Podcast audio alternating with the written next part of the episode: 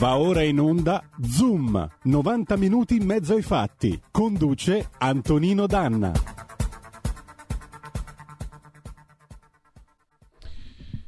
Amiche e amici miei, ma non dell'avventura, buongiorno. Siete sulle magiche, magiche, magiche onde di RPL. Questo è Zoom, 90 minuti in mezzo ai fatti. Io sono Antonino Danna e cominciamo questa puntata del lunedì con un tono un pelo più dimesso perché vi voglio raccontare una cosa che mi è capitata un paio di giorni fa. Un paio di giorni fa sono andato a tagliarmi i capelli e chi se ne frega dirà giustamente il resto dell'Italia, ma mentre ero lì da, dalla mia parrucchiera di fiducia, questa parrucchiera unisex, mm, è entrata a un certo punto una donna, avrà avuto una sessantina d'anni, con un occhio nero.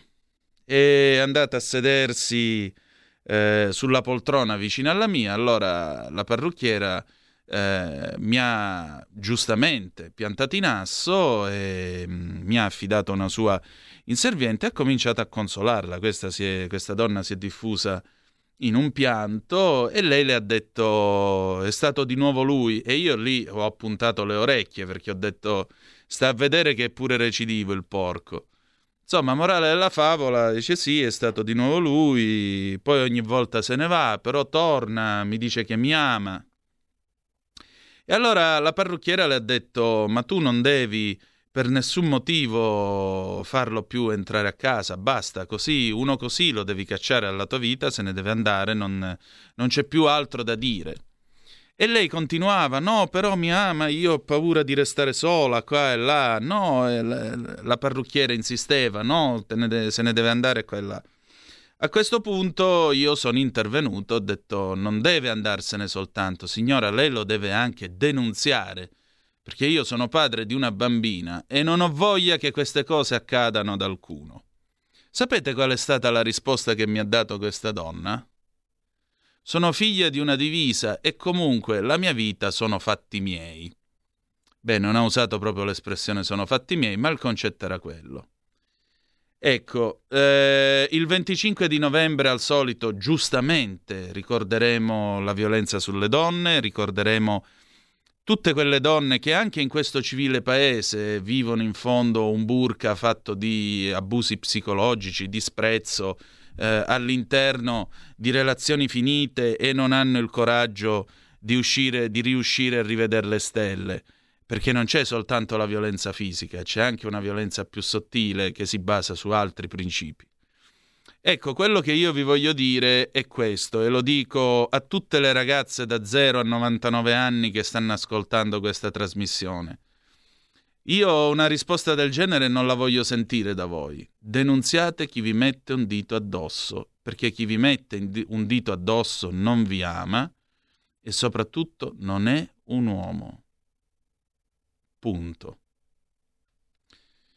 Denunziate chi vi mette un dito addosso, perché chi vi mette un dito addosso non vi ama e non è soprattutto un uomo, perché un conto è pigliarsela con me dall'alto dei miei 190 kg e un altro conto è prendersela con una donna che ne pesa 50, 60, 70 e non ha certo la forza di spaccarti i denti con quattro cazzotti assestati, posto che alla violenza non bisogna fare ricorso. Bene, cominciamo adesso la nostra trasmissione. Avete ascoltato prima lo sfregio che mi è stato fatto dal condottiero Giulio Cesare Carnelli. Intanto buon lunedì è l'8 di novembre. Ieri eh, celebravamo la, l'inizio della, dei Promessi Sposi, 7 novembre 1628, con la famosa passeggiata Bel Bello di eh, Donna Bondio. Questo matrimonio non sa da fare né ora né mai, poi sappiamo tutti com'è andata, c'è stata la peste, eccetera, eccetera, ma noi facciamo il tifo per i Promessi Sposi. Cominciamo subito la nostra trasmissione per rifarci le orecchie dopo questo sfregio atroce che Cainarca e Carnelli ogni volta architettano ai miei danni. Abbiamo un grandissimo pezzo del 1976, Rick Dees and his cast of idiots e il suo gruppo di idioti, Disco Duck, e andiamo.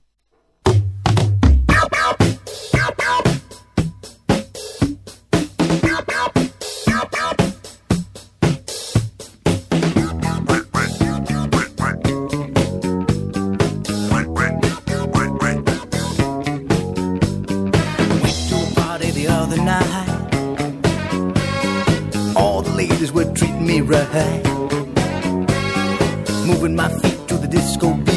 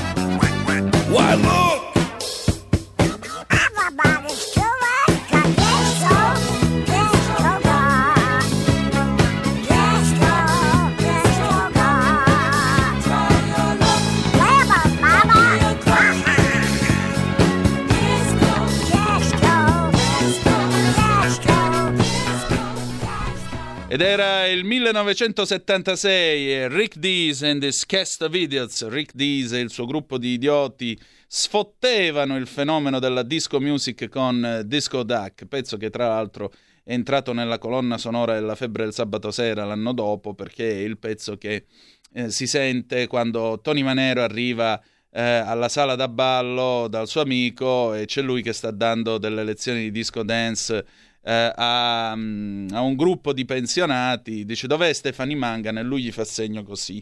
Insomma, vabbè, alla radio non si vede, lui gli fa segno di andare nello studio accanto. Dopodiché Tony si presenta.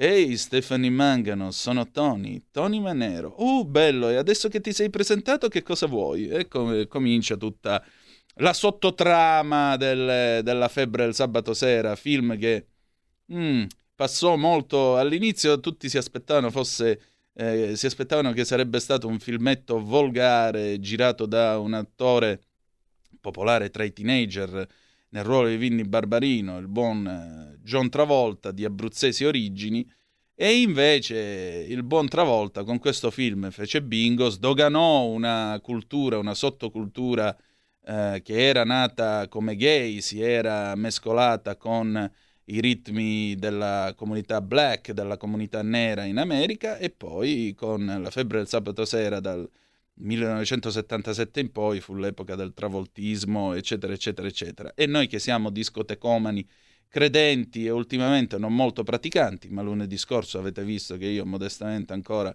me la cavo non poco, eh, insomma, diciamo che eh, continuiamo a venerare e ossequiare il buon Tony, Tony Manero, anche se ormai i capelli se ne sono andati. Ma io avevo anche la mascagna, l'acconciatura alla Tony Manero. Allora, è il momento di A Domanda Risponde. Lunedì, a proposito, 0266203529 se volete essere dei nostri per telefono, oppure 346 642 7756 se volete inviarci le vostre zappe o whatsapp che dir si voglia. Vi ricordo che alle 11.05 ci sarà il faccia a faccia tra me, Giulio, eh, Giulio Carnelli, sì, tra me, Giulio Carnelli, se vorrà intervenire, no, Giulio Cainar, che è il direttore di RPL, e poi il professor Paolo Becchi, perché riprenderemo il dibattito sulla questione Salvini, Giorgetti, argomento che naturalmente hanno poco appassionato i nostri ascoltatori per ovvi motivi e eh, venerdì avevamo cominciato a trattarne all'interno di Zoom Green, purtroppo il tempo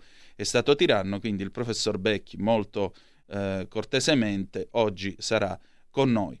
Allora, adesso è il momento di a domanda risponde con l'avvocato Claudio De Filippi. L'avvocato Claudio De Filippi in questa puntata si occupa di un particolare caso di detenzione. Parla di Paolo Baraldo. Paolo Baraldo è un signore che è stato, lo racconterà, lo ascolterete tra poco, ingiustamente detenuto e trovandosi facendo ancora adesso attende il risarcimento danni da parte dello Stato per questa ingiusta detenzione. Quindi, come vedete, l'Italia continua a essere un paese eh, dalle misure e dalle vicende kafkiane, un pochino come il film Detenuto in attesa di giudizio del 1971 di Alberto Sordi. Io vi suggerirei di vederlo questo film perché, eh, malgrado, malgrado si tratti di un film di 50 anni fa che si muove attorno a un codice di procedura penale che non è più quello, perché nel 1989 poi eh, la Repubblica Italiana ha varato nuova, il nuovo codice di procedura penale, che è un guazzabuglio che continua a essere oggetto di interventi, aggiustamenti e, e, e, e diciamo così, test, diciamo miglioramenti eh, da 32 anni, per cui insomma fatevi tranquillamente la vostra idea. Allora, adesso andiamo con una domanda risponde. Giulio Cesare, se mi apri l'audio del, del come si chiama qua, del computer, noi siamo pronti per iniziare. Ci sei? Posso andare? E andiamo. Radioascoltatori, buongiorno. Avvocato Claudio De Filippi, Foro di Milano. Stamani vorremmo parlare di un argomento specifico a fronte di quello che abbiamo, eh, ci siamo detti nelle ultime puntate. Infatti oggi si parlerà del caso di Paolo Baraldo. La storia di Paolo, un cliente dello studio, è finita recentemente, da pochi giorni, su un nuovo libro di Stefano Zurlo, il libro nero delle ingiuste detenzioni, edizioni Baldini e Castoldi. In questo libro si esaminano le storie più clamorose degli ultimi 20-30 anni di storia giudiziaria, con casi di ingiuste detenzioni insieme a casi di errori giudiziari ottenere in Italia da parte di un avvocato un risultato positivo in un'ingiusta detenzione è molto raro. Ottenerlo in un caso di errore giudiziario è come trovare due quadrifogli nello stesso posto, nello stesso momento, eh, nello stesso giorno. Purtroppo la giustizia italiana è restia a fare ammenda e a riconoscere i propri errori. Fatto sta che in tanti anni eh, le ingiuste detenzioni o i giudiziari, le ingiuste detenzioni sono molto più numerose, ma quando si parla di errori giudiziari, ovvero ingiusta detenzione, quando il, l'innocente viene scoperto, viene scoperto da parte della magistratura nell'arco dei tre gradi di giudizio. Eh, invece, errore giudiziario quando l'innocente viene scoperto oltre i tre gradi di giudizio. E in questo caso, il caso degli errori giudiziari, sono pochissimi, soprattutto quelli eh, pesanti, quelli eh, grandi, come io ho ottenuto mh, un errore giudiziario riconosciuto con il caso di, di, di Morrone, un pescatore tarantino che è stato in carcere 23 anni. Ecco, revisioni da 20 anni successive superiori sono molto rare. Questo, questo praticamente è la cartina tornasole della situazione in cui è difficile per l'avvocato ottenere eh, giustizia, ma non è impossibile. Eh, le revisioni si affinano, si fanno solo con eh, l'aiuto delle indagini difensive penali, senza le quali non può essere scoperti fatti nuovi che determinano poi la riapertura dei processi. Nel libro di Zurlo eh, si parla appunto del caso di Paolo Baraldo. Paolo Baraldo è un signore che eh, ha cercato di aiutare una prostituta rumena a uscire dal giro, ma si è trovato invischiato lui come se fosse lo sfruttatore, quando invece era il salvatore. Quindi questa situazione paradossale è andata avanti per sette mesi, perché Baraldo è rimasto in carcere ben sette mesi, quando indubbiamente avrebbe potuto, eh, essere, cioè, eh, avrebbe potuto stare, eh, stare in carcere ben, molto meno, soprattutto perché i tempi della giustizia sono dilatati, il, i pronunciamenti dei magistrati, anche in caso di libertà personale, a volte sono eccessivamente eh, faraginosi e pertanto eh, il buon Baraldo è stato in carcere solo sette mesi, ma per un innocente questi sette mesi sono devastanti. Nella Bibbia sta scritto che Dio è al fianco degli innocenti, eh, ma in realtà bisogna avere molta, molta fede, soprattutto in Italia.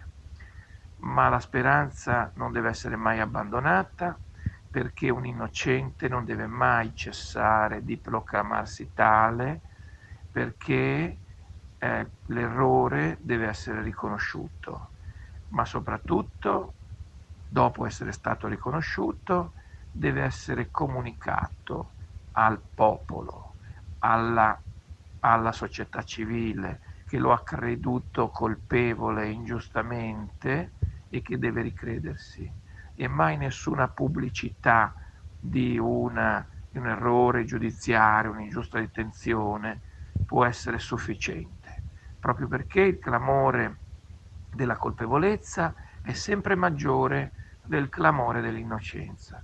Per cui Voltaire ne era diventato paladino e addirittura pubblicava pamphlet per divulgare il fatto che famosi errori giudiziari alla sua epoca sono diventati tali anche grazie a lui, errori che altrimenti senza la forza del quarto potere, che può essere la stampa, la tv, la radio, internet, non sarebbero, ad oggi ovviamente, non sarebbero esplosi.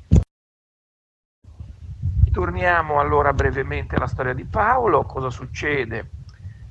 Paolo Baraldo in primo grado, poi viene riconosciuto finalmente e in modo molto molto avventuroso, innocente, a fronte del fatto che il pubblico ministero aveva chiesto 5 anni e 7 mesi e eh, la vicissitudine di, di Paolo Baraldo non si è conclusa in primo grado perché comunque la pubblica accusa ha presentato appello nonostante non ce ne fossero i presupposti, ma è stato assolto anche in appello e graziato della, del ricorso in Cassazione.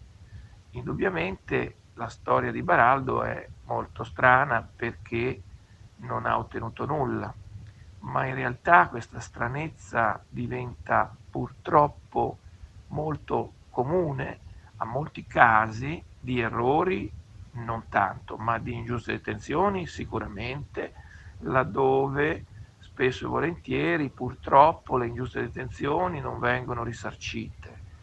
Lo Stato non, dà, non, non corrisponde l'indennizzo o o il risarcimento alle vittime, ai parenti delle vittime a volte, per ingiusta detenzione, accampando a volte anche eh, eccezioni di tipo non ha collaborato con la giustizia, non è stato sufficientemente collaborativo, non ha prestato l'interrogatorio. Insomma, tutto questo ovviamente fa male, fa male alla giustizia e fa male al, allo Stato di diritto, perché laddove vi è un errore deve riparare lo Stato, ma in questi giorni si parla appunto della questione del referendum promosso dalla Lega e dai radicali, che ovviamente potrebbe dare la palla ai cittadini che devono decidere se il sistema sanzionatorio civile nei confronti dei magistrati, la cosiddetta responsabilità civile, sistema sanzionatorio disciplinare nei confronti dei magistrati, cosiddetta responsabilità disciplinare, sia da modificare o vada bene così.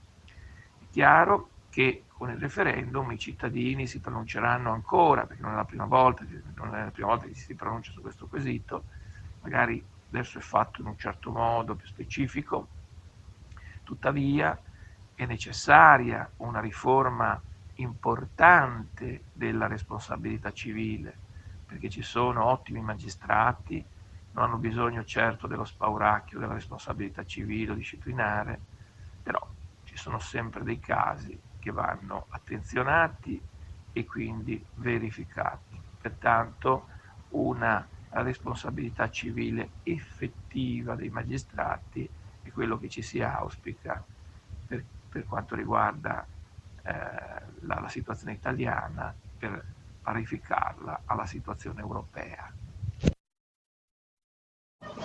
Per concludere, visto che si parla sempre di riforma della giustizia, la riforma Cartaglia sull'eccessiva lunghezza dei processi penali, che va in un'ottima direzione ma non è sufficiente, sarebbe opportuno che si verificassero anche altre questioni di- da riformare nel pianeta giustizia, in primis la questione della revisione penale che abbiamo detto non può essere demandata solo alle forze degli avvocati.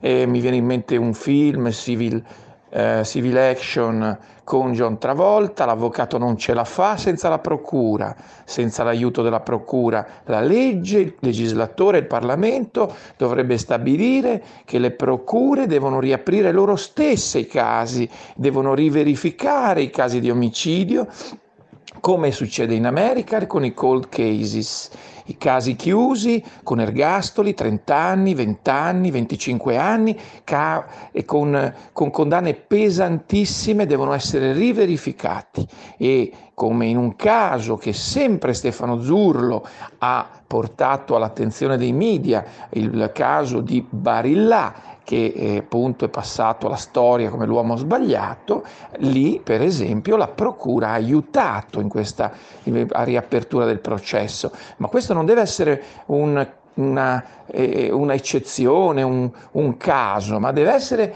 per legge. Per legge si devono ricontrollare tutti i casi. Mi viene in mente poi casi che io ho anche seguito di eh, detenuti come Tinelli, Giuseppe, che io sto seguendo ancora al- al- all'attenzione dei media che ha confessato due volte, che ha confessato cinque volte, confessioni che ovviamente devono essere riverificate perché non esiste prendere la confessione e prendere la chiave e buttarla via. Serve la verifica delle confessioni, la verifica delle condanne, la verifica di tutto quello che è stato fatto da parte dei magistrati prima. E allora, e allora, grazie all'avvocato De Filippi, io lo ringrazio per aver parlato dell'ingiusta dece- detenzione, quindi della giustizia ingiusta. Eh, la giustizia ingiusta è anche quella che accade quando le vittime restano vittime a vita e quando i carnefici invece dopo un po' magari rischiano di venire fuori e ripetersi, come è stato con Angelo Izzo, il boia del Circeo, che dopo 30 anni di carcere è uscito e ha ripetuto quello che ha combinato nel 75. Nico Gandolfi, il nostro Bello del Fornello, lo saluto, ci scrive dalla Spagna, a pochi chilometri da casa la settimana scorsa hanno trovato una ragazzina di 16 anni seminuda e svenuta in un poligono industriale. L'hanno distrutta, per fortuna è viva, ma le, segue- le sequele fisiche e psicologiche le porterà per sempre. Una, eh, una, una lordura che bisogna eliminare in un modo o nell'altro e questo come si fa? Attraverso una giustizia giusta, una giustizia che garantisca certezza della pena, perché ripeto, ci si può anche emendare dalla condizione di carnefice, ma non da quella di vittima. Andiamo in pausa, torniamo con i Madness Our House del 1982 e poi il faccia a faccia col professor Becchi e Giulio Cainarca. We'll be right back, a tra poco. Il futuro appartiene a chi fa squadra. Le radio italiane si uniscono per giocare la partita da protagoniste. Nasce l'app Radio Player Italia. 140 stazioni in una sola rete. Scegli la tua preferita e ascolta il suono perfetto del digitale. Gratis, senza registrazione. Senza interruzioni. Compatibile con tutti i device. Le notizie, la compagnia. La musica scelta da chi la ama, la conosce e la vive. Scarica Radio Player Italia. Il futuro batte con la radio nel cuore. Anche RPL è disponibile su Radio Player Italia.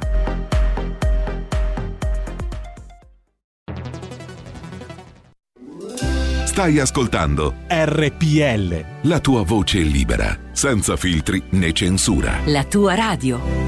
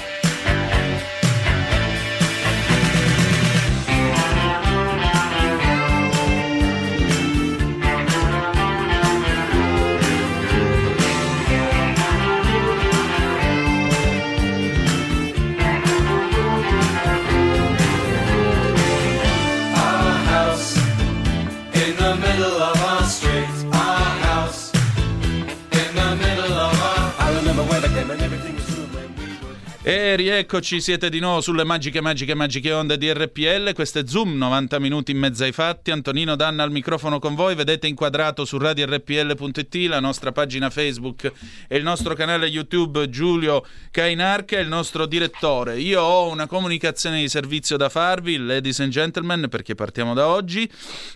Andate a visitare il sito della radio www.radiorpl.it eh, slash eh, abbonati perché naturalmente noi insomma abbiamo alcune proposte che voi eh, non potrete rifiutare perché naturalmente eh, sono delle proposte che riguardano appunto la nostra campagna abbonamenti. Potrete vedere insomma le sorprese che abbiamo preparato per voi non vi anticipo niente.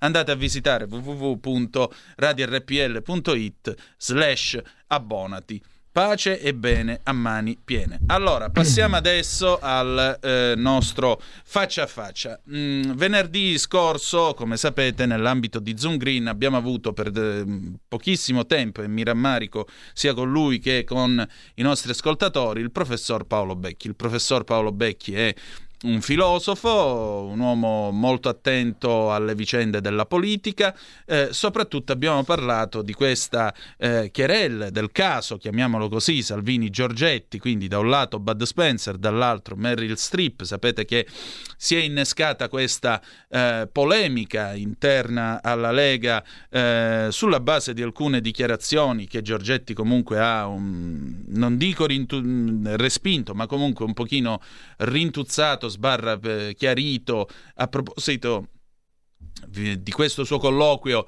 nell'ultimo libro di Bruno Vespa e allora naturalmente è scoppiato il caso. C'è stata poi questa riunione dei vertici della Lega, riunione nel corso della quale pare che le frecciatine e le battutine non siano eh, mancate, tra cui anche qualche, qualche suggerimento, eh, diciamo così, eh, a non andare a mangiare la pizza in giro con determinati esponenti politici, insomma diciamo che non sono mancate, non sono mancate le correzioni di rotta.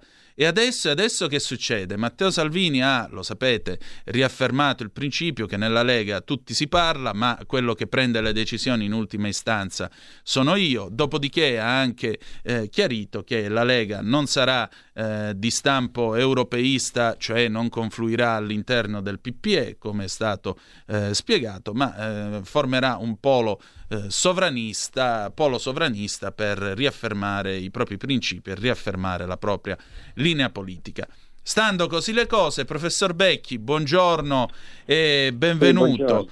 Allora, noi eh, ci siamo lasciati venerdì appunto con eh, una sua riflessione. Dice: "Eh, Alla fine Giorgetti rientrerà nei ranghi, ma io quello che voglio sapere e che voglio capire non è tanto dove andrà Giorgetti, ma dove andrà Salvini. Sì. Eh, sì, è esattamente questo, è entrato nei ranghi e questa la mia previsione era più che corretta, ma d'altra parte credo che fosse, diciamo così, eh, evidente a tutti, nel senso che tutti sanno benissimo che Giorgetti è una persona che ha un suo programma, ha una sua visione, ha delle sue idee, però sa benissimo eh, che eh, non è il numero uno nella Lega e che quindi l'unica cosa che può fare è soltanto stimolare eh, il dibattito. Giustamente il dibattito sì, ma le polemiche no, è questo che gli, gli ha rimproverato un po' Salvini e alla fine la cosa è finita lì, però mh, finita lì nel senso che chiaramente Giorgetti non ha intenzione di contrastare eh, la leadership di eh, Salvini, il problema è che la Lega non ha in ogni caso un altro leader, cioè eh, è impensabile ecco, eh, diciamo, l'idea di slegare il nome Salvini dalla Lega, come la Lega è stata per moltissimo tempo legata al nome di Bossi, nonostante ci fossero anche lì molte discussioni e lacerazioni interne. Qui non si può parlare neanche di lacerazioni interne perché semplicemente Giorgetti ha fatto presente una sua posizione, questa posizione permane, questa posizione permane perché? Perché insomma la linea, cioè non è che si possa risolvere il problema con una battuta io vado in, in Europa con chi cazzo voglio, cioè eh, come ha detto eh, parole sue nel, eh, a, a, Milano nella scuola eh, de, del partito, nella scuola eh, qualche giorno dopo quello che è successo, c'è stato questo incontro a Milano, come voi sapete, e lui ha ribadito la sua posizione. No? Però ehm, cioè, che cosa vuol dire questo? Cioè, eh, Giorgetti ha una posizione chiara che riguarda l'Italia, l'Italia in Europa e l'Italia nel mondo. Eh, è chiaro che se tu eh, vuoi andare con i popolari, questa sappiamo è la posizione in Europa, sappiamo che questa è la posizione di Giorgetti, mh, e, insomma è speculare un po' la posizione del Movimento 5 Stelle che ha già deciso lì senza nessun problema di andare nei, con i socialisti europei. E, e, questo però fa parte di un programma di trasformazione, il Movimento 5 Stelle ha perso la sua carica antisistema, è chiaro che si è ormai introdotto nel sistema sia in Italia che in Europa. Ma cosa vuol fare eh, Salvini? Cioè, Salvini al momento è al governo, e non dimenticare come esattamente il Movimento 5 Stelle è al governo insieme al Movimento 5 Stelle, insieme a tutti i partiti, ho, par- ho capito, si tratta di un governo istituzionale, ecco però questo governo istituzionale nella mente di Salvini aveva un significato del tutto transitorio, limitato, e ci poteva a mio avviso anche stare, mentre invece diventa una soluzione strategica per Giorgetti. E questo a questo punto eh, il, problema non è che è stato superato, no, perché, eh beh, perché Giorgetti dice in ogni caso dobbiamo puntare a Draghi, eh, addirittura lo facciamo sia, era ovviamente un'iperbole, ma lo facciamo sia Presidente del Consiglio che Presidente della Repubblica, c'è una fiducia illimitata nei Draghi che dovrà governare per i prossimi vent'anni. Ora, eh, sto esagerando chiaramente, ma insomma, per va- io esagero qualche volta per far capire bene qual è la, la, la, la dinamica interna del ragionamento. Oh, Salvini pare che non abbia eh, intenzione di accettare una cosa di questo genere. E beh, però nel governo lui ci sta e al momento è disposto a legittimare qualsiasi cosa. E quanto potrà durare? Ah beh, io non lo so quanto potrà durare, questo bisognerebbe chiederlo a lui. Appunto il problema è che tutto viene rinviato e si- adesso è tutto rinviato a dicembre dove non ci sarà nessun congresso ehm, della Lega, ma ci sarà una conferenza o qualcosa del genere istituzionale, una conferenza in cui verrà eh, chiarita la, ehm, la visione, la nuova visione politica della Lega, la, la nuova o vecchia, non lo so, ma la visione politica della Lega per il futuro. Quindi abbiamo rinviato tutto a eh, dicembre e nel frattempo, eh, nel frattempo il governo va avanti, questo comporta tutte le cose che sappiamo e ora di fatto la proclamazione è di uno stato di guerra, perché ormai, diciamocelo francamente, non è più un problema di emergenza, no? ma eh, quest'autunno verrà utilizzato per proclamare un vero e proprio stato di guerra, uno stato di eccezione, come previsto dalla nostra Costituzione, per cercare di contrastare come nemico, nemico pubblico, interno, eh, tutti coloro che dissentono e non sono pochi. Eh, è vero, sono frammentati, sono mh, diciamo così eh, di- divisi eh, eh, al loro interno, non c'è una vera e propria leadership all'interno, ma insomma ci sono mh, tra eh, indecisi, vaccino scettici e, e soprattutto vaccino scettici che cominciano al fatto, ma adesso la terza dose, quindi tra sei mesi mi ci vorrà la quarta dose. Cioè, quanti, insomma, sembra film di fantozzi, no? Qua- cioè, quante dosi ci vorranno? Cioè, dopo la quarantesima dose eh, lo- e non lo so, il lockdown per i non vaccinati, alla fine qualcuno comincerà a porsi il problema, ma è tutto giusto quello che stiamo facendo? Ecco.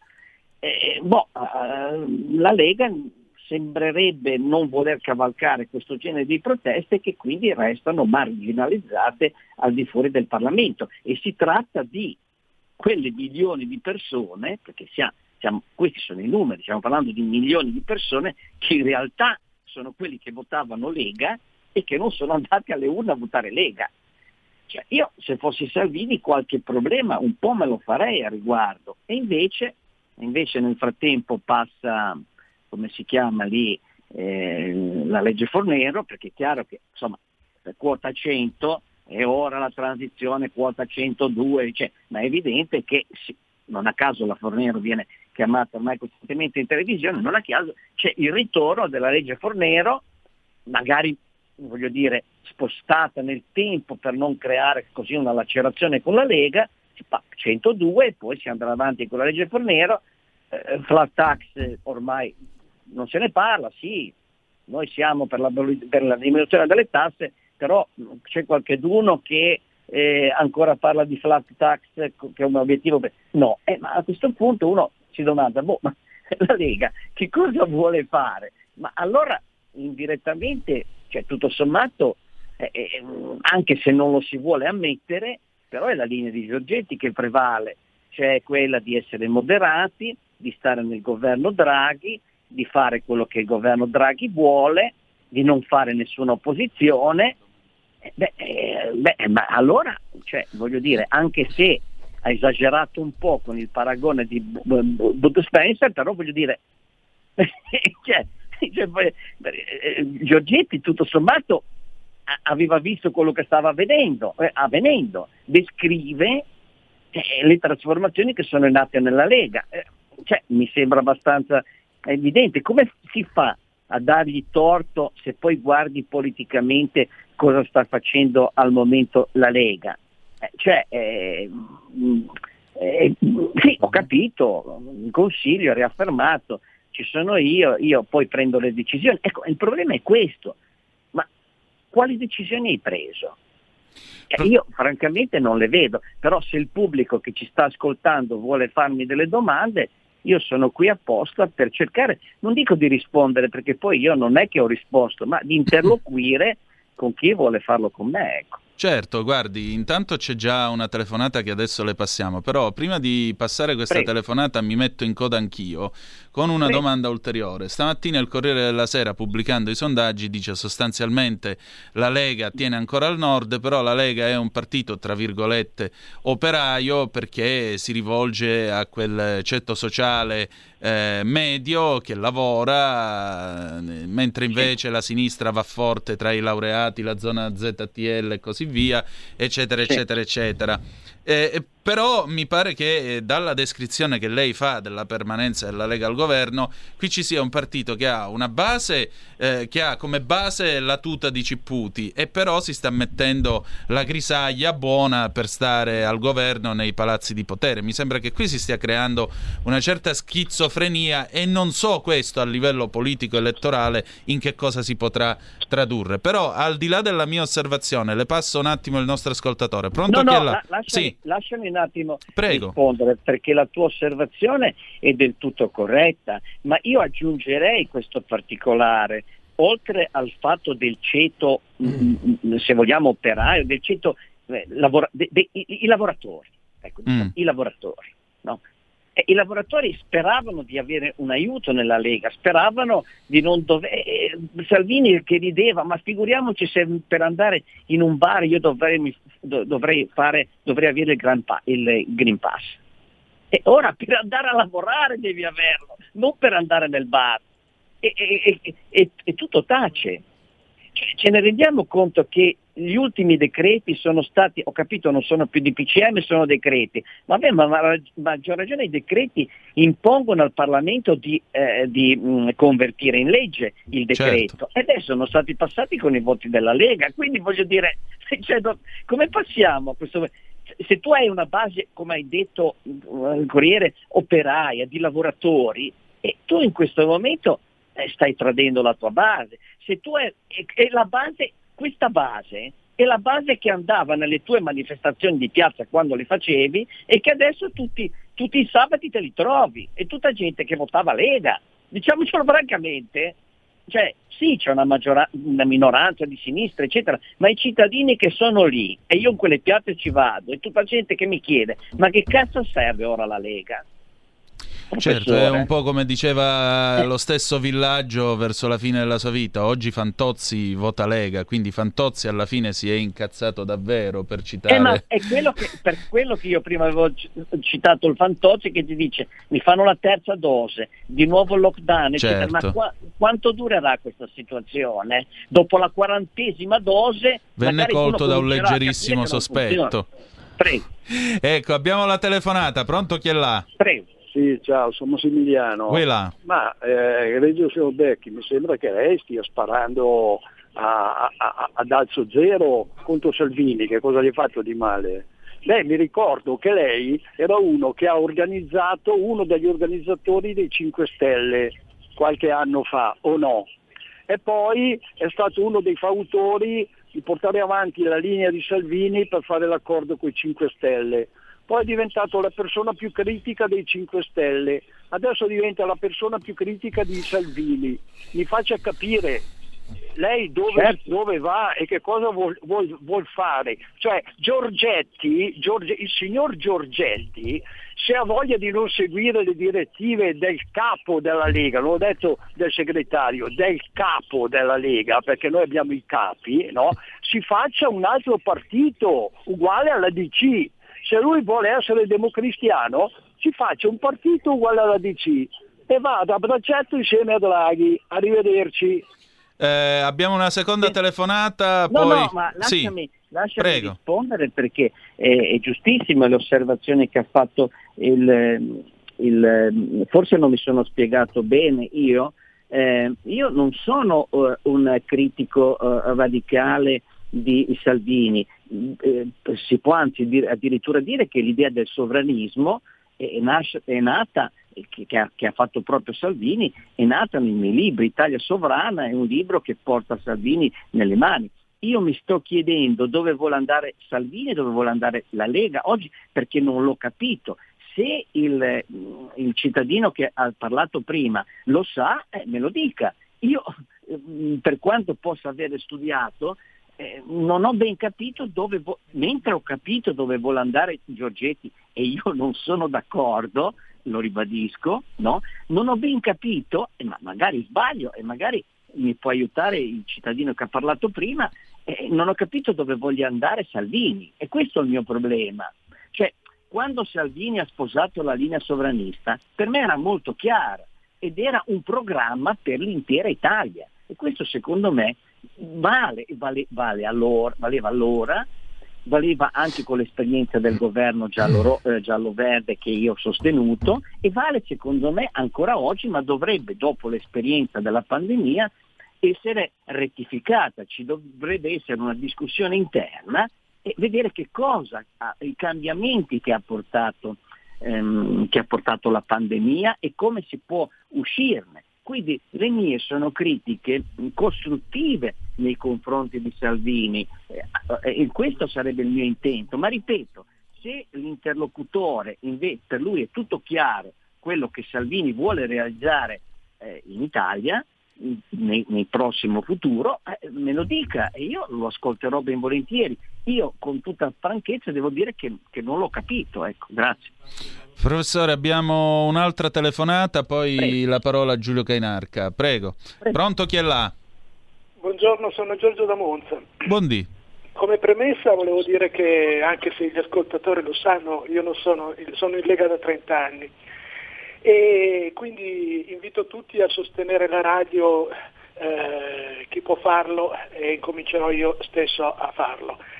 Quanto alla situazione della Lega però eh, non, mi- non posso esimermi dal dire che se si trova in queste situazioni lo deve al fatto che, eh, che- che Salvini eh, nell'agosto del 2019 ha dato eh, origine a quella che io chiamo la madre di tutte le stronzate, cioè uscire dal, gaver- dal governo per di più facendosi gabbare come un pollo, come ha confermato il signor Carlo Cambi a una mia domanda precisa, da quelli che gli avevano promesso che si andava alle elezioni. Allora Salvini era una posizione che poteva ricattare e, eh, tutti.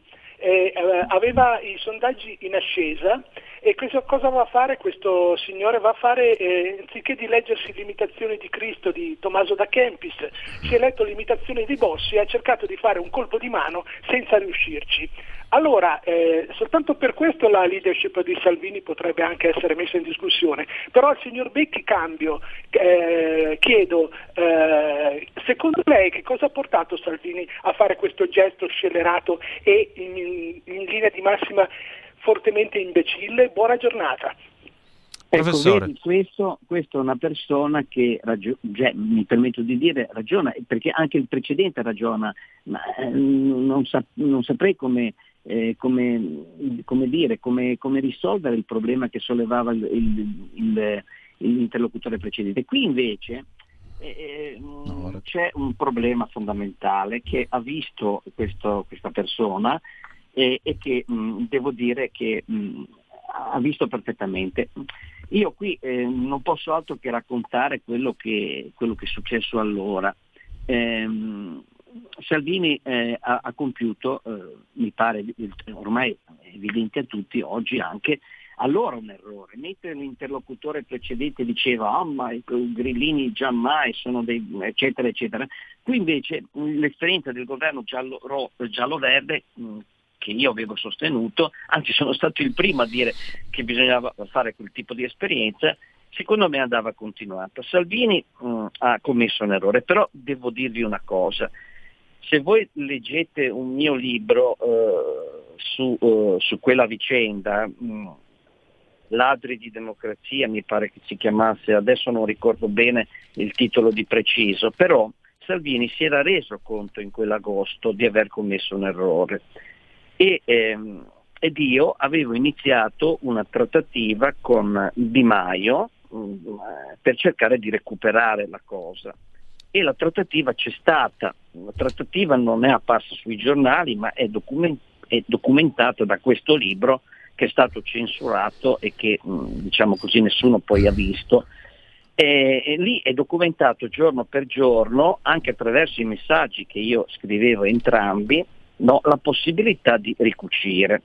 E alla fine Di Maio voleva ricucire. Chi ha bloccato l'operazione perché il governo sarebbe andato avanti, è stato Mattarella. Mm.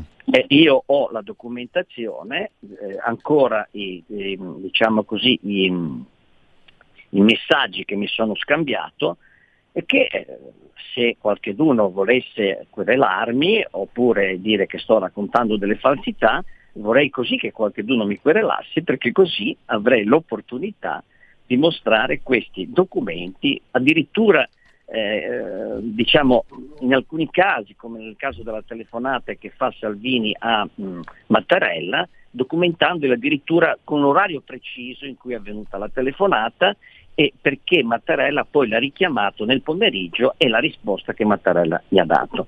Quindi ehm, eh, è vero che Salvini aveva commesso un errore, se ne è reso conto, però se ricostruite i dati di questa vicenda con un libro di cui adesso io non ricordo bene il titolo, mi sembrava L'Ade di Democrazia, sì mi sembra L'Ade di Democrazia, lì avete giorno per giorno quello che è successo, che poi ahimè ehm, diciamo le cose siano andate così e che eh, questo tentativo è fallito eh, non è eh, certamente colpa di Salvini, ma il Presidente della Repubblica che ha eh, utilizzato l'occasione che ahimè Salvini gli ha offerto per eh, concludere quell'esperienza di governo.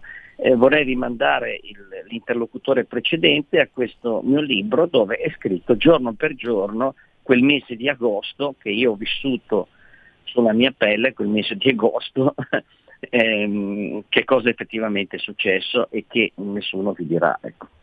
Giulio Cainarca, direttore della radio. Ma quello che ha appena raccontato, professor Becchi, ehm, che lei ha appena raccontato, mi mi induce a farle una domanda che le volevo fare già Sì. prima, perché mi pare che Sì. al di là delle personalizzazioni, Giorgetti, Salvini, che pure hanno un loro peso, perché non è che stiamo parlando di due passanti, ovviamente, di un ministro importante e di un segretario di, di partito altrettanto importante, però al di là delle persone singole, eh, qua si pone secondo me una questione di sistema. Io volevo sentire la sua opinione e il suo parere su questo. Perché Draghi è colui che normalizza, no? sostanzialmente, così come Mattarella è colui che normalizza. Dal punto di vista del sistema elimino le anomalie, che mh, nel 18-19 sono il governo 5 Stelle Lega. Adesso rimane la Lega al governo e va eliminata anche quella sostanzialmente, no? va eh, eliminato l'asperità, il sistema Esatto. deve essere ricondotto alla sua omogeneità. E allora la domanda di fondo è questa qui, un secondo esperimento Lega 5 Stelle sarebbe stato tollerabile? Perché non stavamo parlando della Grecia ma dell'Italia, cioè di un paese importante. Oppure c'ha ragione il professor Cacciari, il quale dice ma questi qui Meloni, Salvini devono togliersi dalla testa di poter fare il Premier, perché non saranno mai tollerati e lo sanno benissimo anche loro che non ci arriveranno mai a Palazzo Chigi, visto che gli equilibri generali di sistema giusto appunto, in questo caso non solo italiano ma più ampio, non permettono queste anomalie, punto e basta, se lo mettano in testa. Eh, dunque, eh, sicuramente questa analisi, eh, oh, oh, c'è da dire una cosa, eh, eh, l'anomalia del governo però giallo-verde c'è stata. È vero che è durata pochissima, ma poteva continuare. Cioè, voglio dire, attenzione, esistono i poteri forti, gli, gli stavano gli hanno impedito di mettere Savona al, al Ministero dell'Economia, eccetera, eccetera. Però il dato da cui dobbiamo partire è che non è che sono intervenuti in Italia con i carri armati per eh, far cadere quel governo. Non è successo questo, non è successo come in Cile il generale Allende, boom, boom, arrivano boom, e, e fanno la dittatura militare. Cioè, questo non è successo. Il governo giallo-verde comunque è caduto per un errore iniziale commesso da Salvini. Quindi eh, cioè, i controlli del sistema sono fortissimi, ma attenzione, non possono arrivare fino a un punto estremo. E eh, la seconda osservazione che, che tu fa, che ha fatto Cacciari, è vero, ma non è che la fa Cacciari, è quello che ha detto Giorgetti. Giorgetti in effetti che cosa ha detto? È che guarda, nel futuro tu, è lì che si è incazzato Matteo, tu potrai fare, non so, continuare a fare il ministro degli interni e dare la caccia Prendere alle navi l'Oscar per- una parte da- non da protagonista, diciamo. ma Mm. appunto, ma appunto perché? Perché Giorgetti chiaramente facendo un discorso di realpolitik e dice ma eh, in Europa quando mai ti, ci me- me- ti- ti lasceranno arrivare? Questo è vero o falso? Beh, in Europa eh, abbiamo tuttora Orban e abbiamo tuttora eh, anche M- M- Morawiecki in, in, ehm, in, ehm, in Polonia. Eh, la differenza qual è? È che loro non hanno l'euro eh, e che quindi loro eh, non pos- eh, possono tranquillamente fottersene di tutte le, eh, diciamo, le, le cose che le- tentativi di, di- di- di, diciamo così, di, di metterli da parte, no? Eh, con Orban fuori dal- dai, popolari, eh, dai popolari, ma non fuori dall'Europa, perché loro comunque possono continuare a sopravvivere grazie alla loro moneta. Qui Differenza apre- non da poco, ma siamo anche in pausa adesso. Esatto, le chiedo pausa. 30 secondi di pazienza e torniamo subito.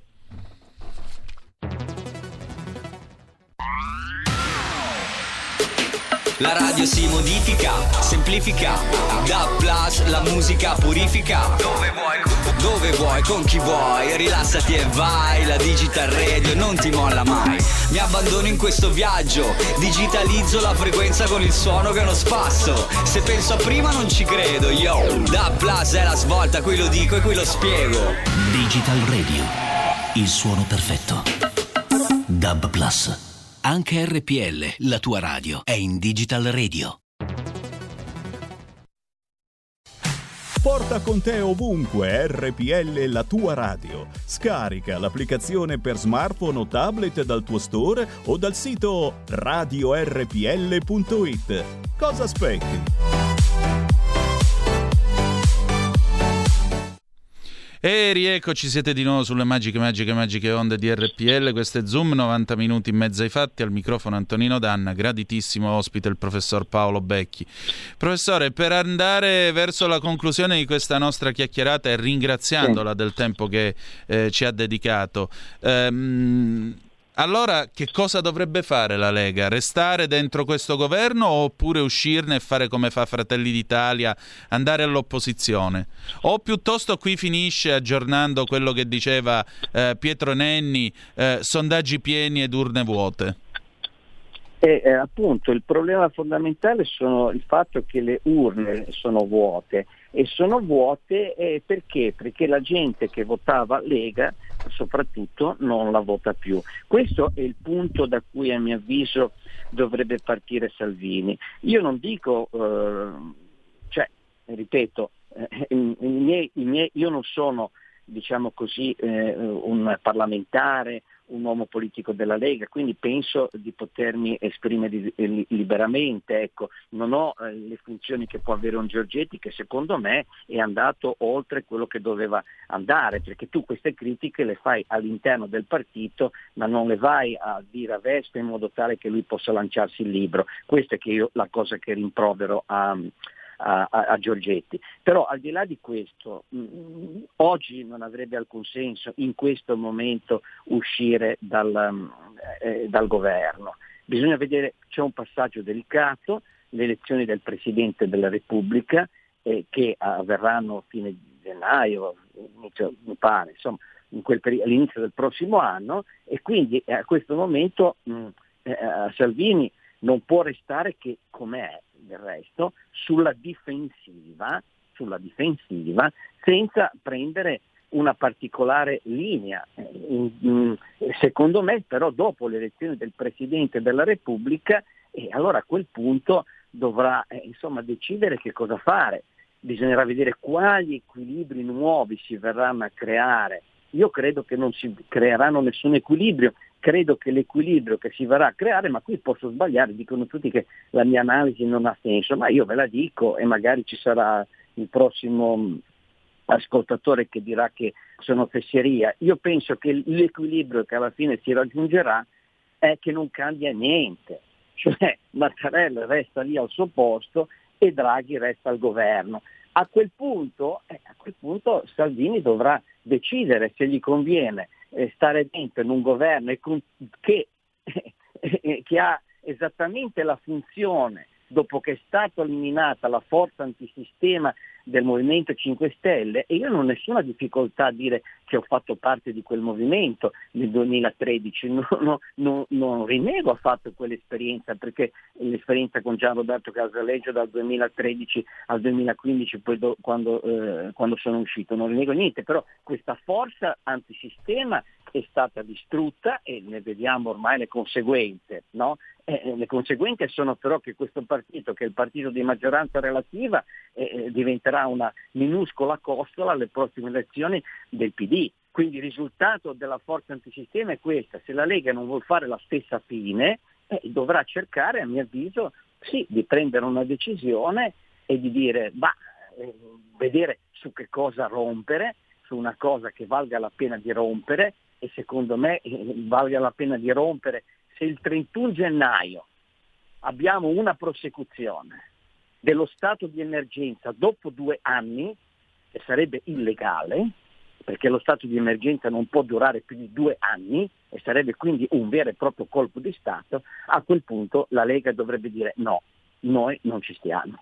Questo è quello che penso io, ovviamente po- la mia analisi può essere del tutto sbagliata, però ricordatevi una cosa, che quando ci sono state le elezioni eh, nel 2018 e la Lega eh, e, e i risultati elettorali erano del tutto incerti, fui io il primo a dichiarare che l'unico possibile governo sarebbe stato quello giallo-verde.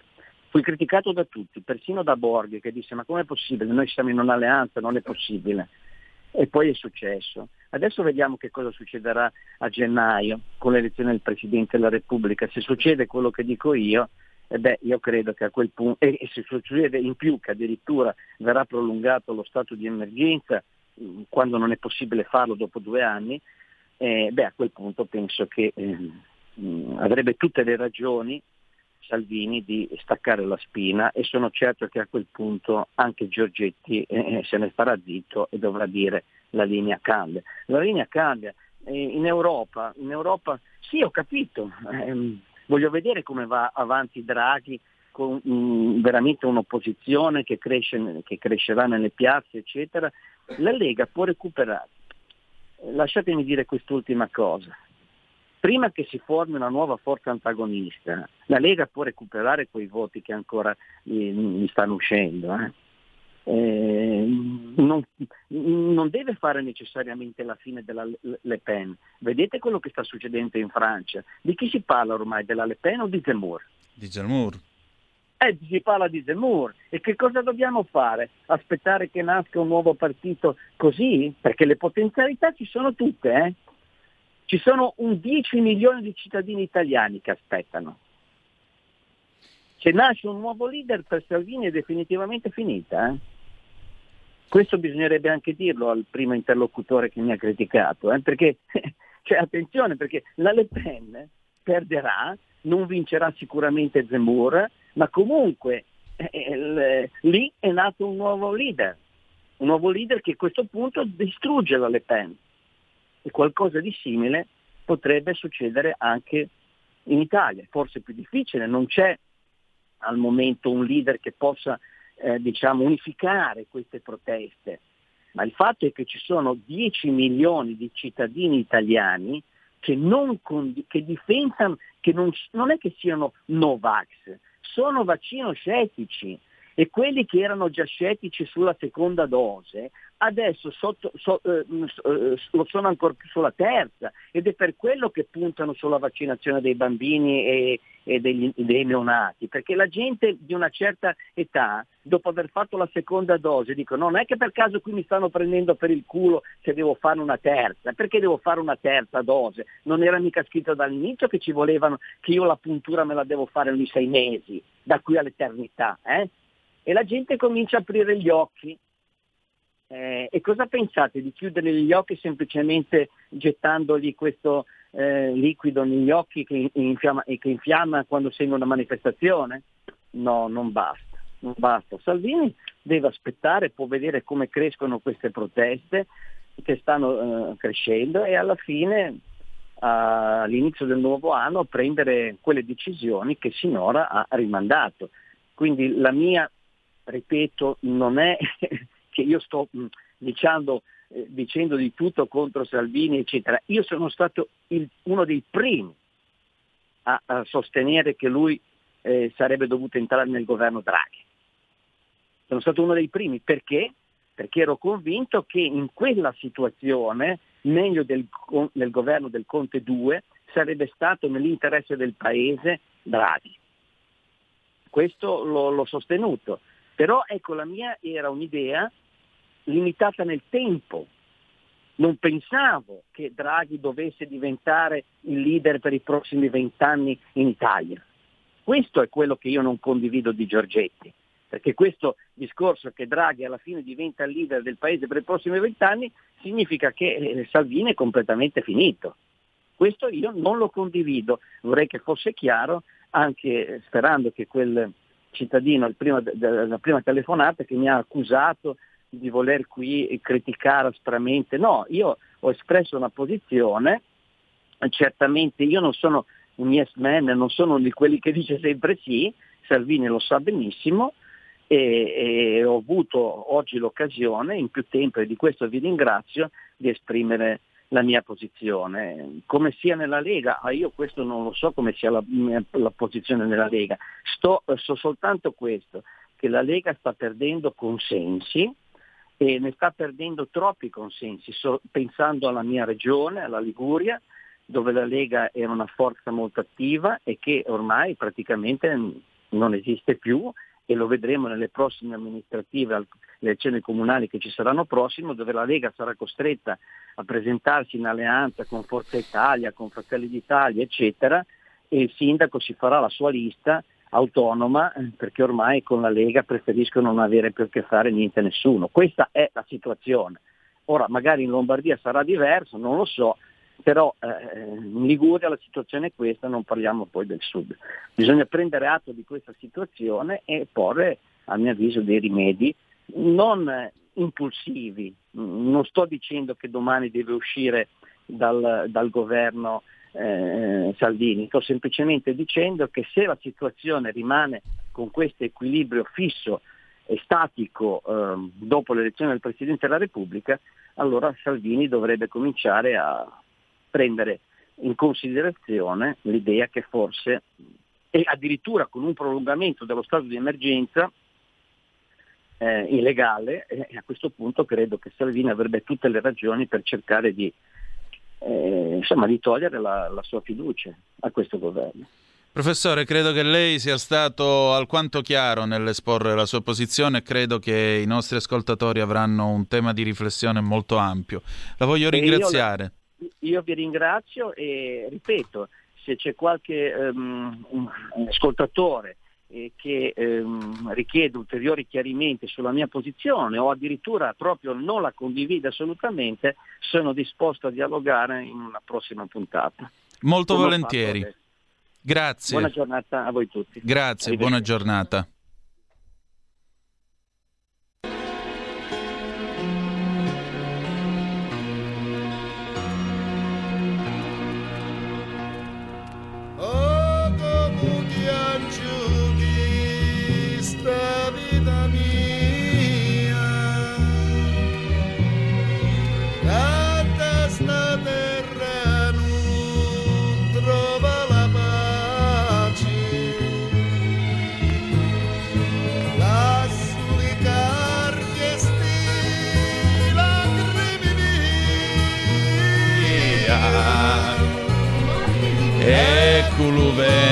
Vento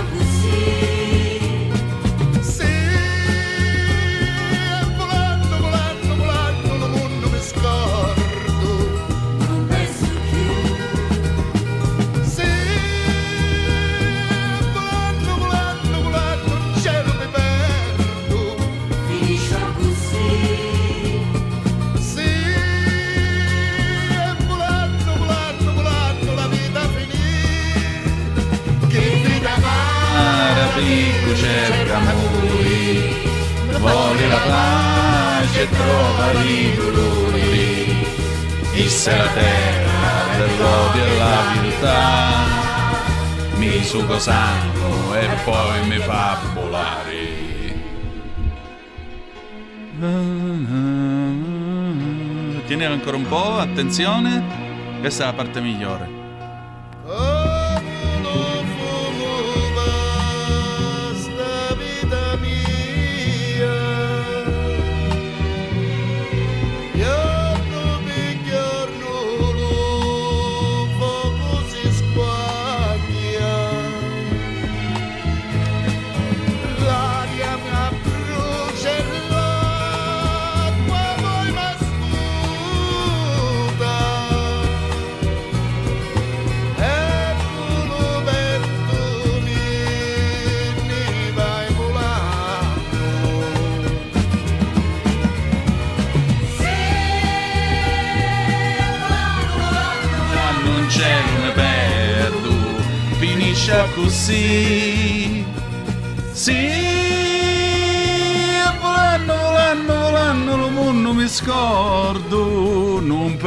Più. Eh, mia cara, aia. Aiuto! Bene, allora, eh, no, non è, non è, non è, non è radio. Radio? Non è Radio Alcamo, ma è sempre RPL. Siete sempre sulle magiche, Magiche, magiche, magiche, magiche onde. Questo è Innamorato Pazzo. La canzone E che avete appena intrufola? ascoltato è Chi si intrufola? L'adorabile Moira, Moira Romano. Romano. Che oggi vedete bella come una dama Eh, rinascimentale sì, con vero. questo capello al vento, così, con questo sguardo assorto. Prima c'è stata una scena che guardavi in avanti con questo sguardo assorto. Madonna mia, roba, roba? roba da pollaiolo. Mm, Eh, certo. Antonio il pollaiolo, no quello Che che, fa i pollarrosta. Allora, Una bella canzone lombarda. sì, una bella canzone lombarda. Allora, questa canzone Bellissima. si intitola Volanno, Volanno, Volanno, Mhm. Volando, Volando, Volando, del 1974, cantata da Franco Franchi ed è la sigla finale di eh, Farfallon. Farfallon, qualcuno di voi lo ricorderà, è stato un film parodia, uno dei pochi film parodia all'altezza dell'originale, mi verrebbe quasi da dire, eh, da un soggetto di Riccardo Pazzaglia che faceva, diciamo, lo sfottò a Papillon dell'anno prima con Dustin Hoffman. Che cosa dice in questa canzone Franco Franchi? E, e qui introduciamo il tema della nostra conversazione, cioè della vita, della morte, del futuro. Io vorrei, io vorrei due cose, che al mio funerale la gente si divertisse, punto uno.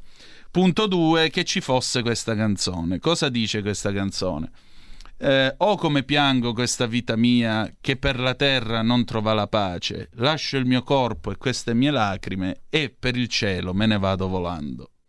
E poi però, pur partendo così, nel ritornello si apre alla speranza. Cosa dice? Sì, e volando, volando, volando, in cielo mi perdo, finisco così. Sì, e volando, volando, volando, il mondo mi scordo, non penso più. Sì, e volando, volando, volando, in cielo mi perdo. Sì, e così la vita finì.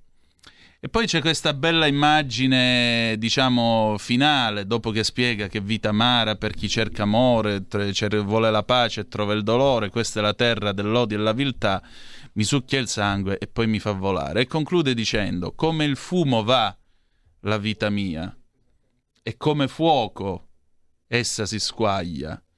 E poi usa una frase idiomatica tipica del siciliano per dire non cambia niente, dice l'aria mi brucia e l'acqua poi mi spegne, per dire la vita prosegue indifferente e con il vento io me ne vado volando. Ecco, questo è un tempo in cui stamattina venivo qua in Vespa, vedevo tutte ste foglie che se ne andavano giù, le stavano spazzando dai viali e controviali di questa città. Eh, sì, alle volte ammetto che pure io, come Franco Franchi, vorrei volando volando perdermi in cielo e il mondo scordarmi, già che ci siamo. Tu invece che vuoi fare? Guarda Antonino, ehm, è un argomento talmente delicato che non te lo so dire, nel senso che è difficile dire cosa voglio fare. Come faccio a dirtelo? Cos'è la vita? Allora, la vita è... mm, La vita è tutto quello che ci circonda, è bello vivere, essere felici.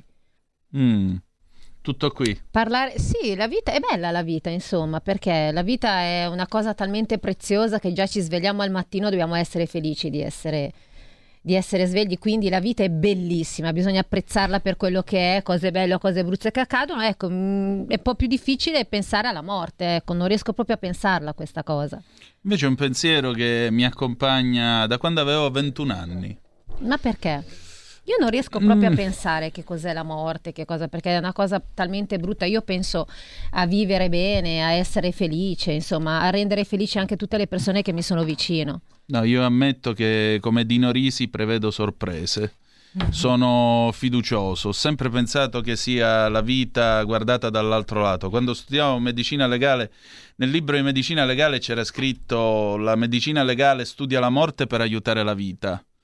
E io continuo a pensare che sia il mondo guardato dall'altro lato. Noi adesso vediamo questo ordito della maglia, ma dall'altro lato credo che le sorprese non mancheranno e credo che molte cose le vedremo Guarda a Antonino, se io dovessi pensare in questo momento alla morte, credo che la morte è terrena, quindi il fisico muore, ma l'anima c'è sempre. Non so Come se a no? te capita di sentire mh, una presenza a fianco a te ogni volta che ti svegli, ogni volta che fai qualcosa. Io sì, ad esempio, e penso che siccome mio papà è morto anni fa, me lo sento sempre vicino. Io credo che è proprio la sua anima che mi sta vicino. Come no? Ma guarda, uno può essere credente o meno, ma io posso dire, posso dire, insomma, avendo camminato a un passo dalla morte, che intanto non bisogna averne, averne paura. Secondo, che Ad c'è esempio, sempre vedi, io ho paura. Eh. Vedi, No, io ho paura. Ecco perché non voglio pensare, penso solo alla vita. Ma no, per un motivo molto semplice, perché alla fine della fiera, dopo, eh, dopo è soltanto un passo, è solo un attimo. Poi dopo, una volta che uno si ritrova di là, manco se ne accorge, quindi non c'è problema. Giusto, giusto perché siamo a novembre, dobbiamo parlare di queste Esatto, cose, esatto. Ma parliamo di cose bellissime. Cosa hai fatto ieri che era domenica? Non ho fatto assolutamente niente, ho lavorato a preparare la puntata sta- di stasera di Gran Aria Fritta. lavoratore. Eh, come no, la sei peggio punt- di me, sei peggio di me tu. Eh, insomma, mi arrangio. La puntata di stasera di Bravo. Aria Fritta che vi invito a seguire ore 20. Tra l'altro ci sarà la sì. cozza. La cozza rende omaggio a James Bond in questa, punta- in questa Wow, puntata. bello. Quindi attenzione.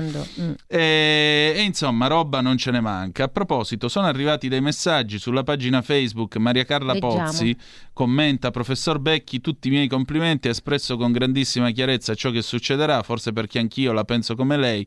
Chi di dovere ci rifletta per salvare la Lega. Grazie di cuore. Poi abbiamo, abbiamo questo nostro ascoltatore, chi è?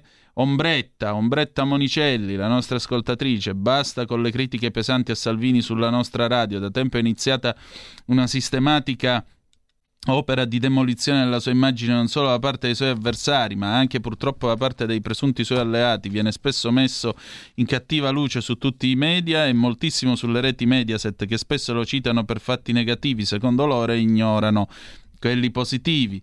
Eh, il nostro Giacomo, pota non traducibile, stava ascoltando la canzone di Franco Franchi, adesso uno in bergamasco. Ancora il nostro Bruno Lombardini, chi vive sperando, intervista illuminante, quel che pensano i leghisti della mia cerchia in Lombardia e a Spezia dove ho sorella e nipoti.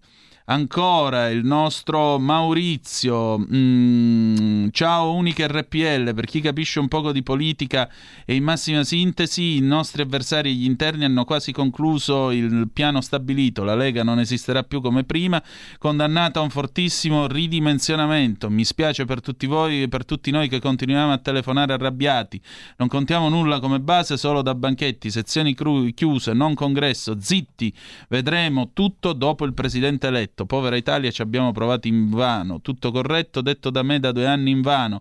Ora è tardi, ma è la solita storia politica già vista. Saranno sempre i soliti onorevoli a dirci cosa fare, senza aver loro capito nulla. Tragico Salvini. Aprite le sezioni e fate passare la base, forse è tardi. Ancora, poi abbiamo chi è questa Margherita? Sì, Maria Carla Pozzi, che appunto ha espresso i suoi complimenti. Eh, CB, allora, tante critiche, alla fine Matteo sta facendo bene. Ancora, altro messaggio, chi è? Elvio. Eh, questo è tutto quello che diceva il Sole 24 Ore. Matteo Salvini ha deciso di rischiare il tutto per tutto. Alla fine è ceduto alle pressioni della Lega Nord, la vera Lega che da mesi premeva per la rottura con il Movimento 5 Stelle. Quindi è chiaro perché Salvini è uscito dal governo giallo-verde. È inutile che si faccia polemiche, è inutile, occorre sostenerlo. Ancora altro eh, Giuliana, non sono d'accordo, gli elettori della Lega non sono andati a votare perché Salvini non ha preso una posizione contro il Green Pass. Ferdinando da Verona, sovranismo ciao ciao, pensioni ciao ciao, costi standard ciao ciao. Secondo voi da chi posso essere rappresentato? Meglio starsene a casa, aspettare che questo schifoso paese affondi. Mm, eh, buongiorno, infine, Pina da Monza Brianza, Anto- che interviene su Innamorato Pazzo. Antonino Danna ha fatto una domanda, cos'è la vita? Una volta ho letto questa cosa che mi ha colpito. Quando tu sei nato intorno a te ridevano, solo tu piangevi, fa che quando tu morirai intorno a te piangano e tu solo sorrida. No, io invece voglio che la gente al mio funerale si diverta, venite allegri e ogni tanto venite a sparare due cazzate sulla mia tomba. Chiudiamo la nostra trasmissione, sono le 11.55, caro Giulio. eh? Chiudiamo la nostra trasmissione, la facciamo chiudere a Monsignor Monopoli, la canzone d'amore dopo di noi, scelta da Alessandra Mori, la nostra sorella Alessandra, che salutiamo, i Gypsy Kings a Mima Nera, cover di My Way del 1988. Grazie per essere stati con noi stasera alla cozza. eh? Domani alle 10.35 trattabili torniamo. Vi hanno parlato il fratello Giulio Cainarca, la Antonino sorella... Danna? Sì, quello chi se ne frega, la sorella Moira Romano e Donna Spreno Monopoli. Buongiorno. ah, Buongiorno, e a ricordate che the best is yet to come, il meglio deve ancora venire. Avete ascoltato Zoom, 90 minuti in mezzo ai fatti.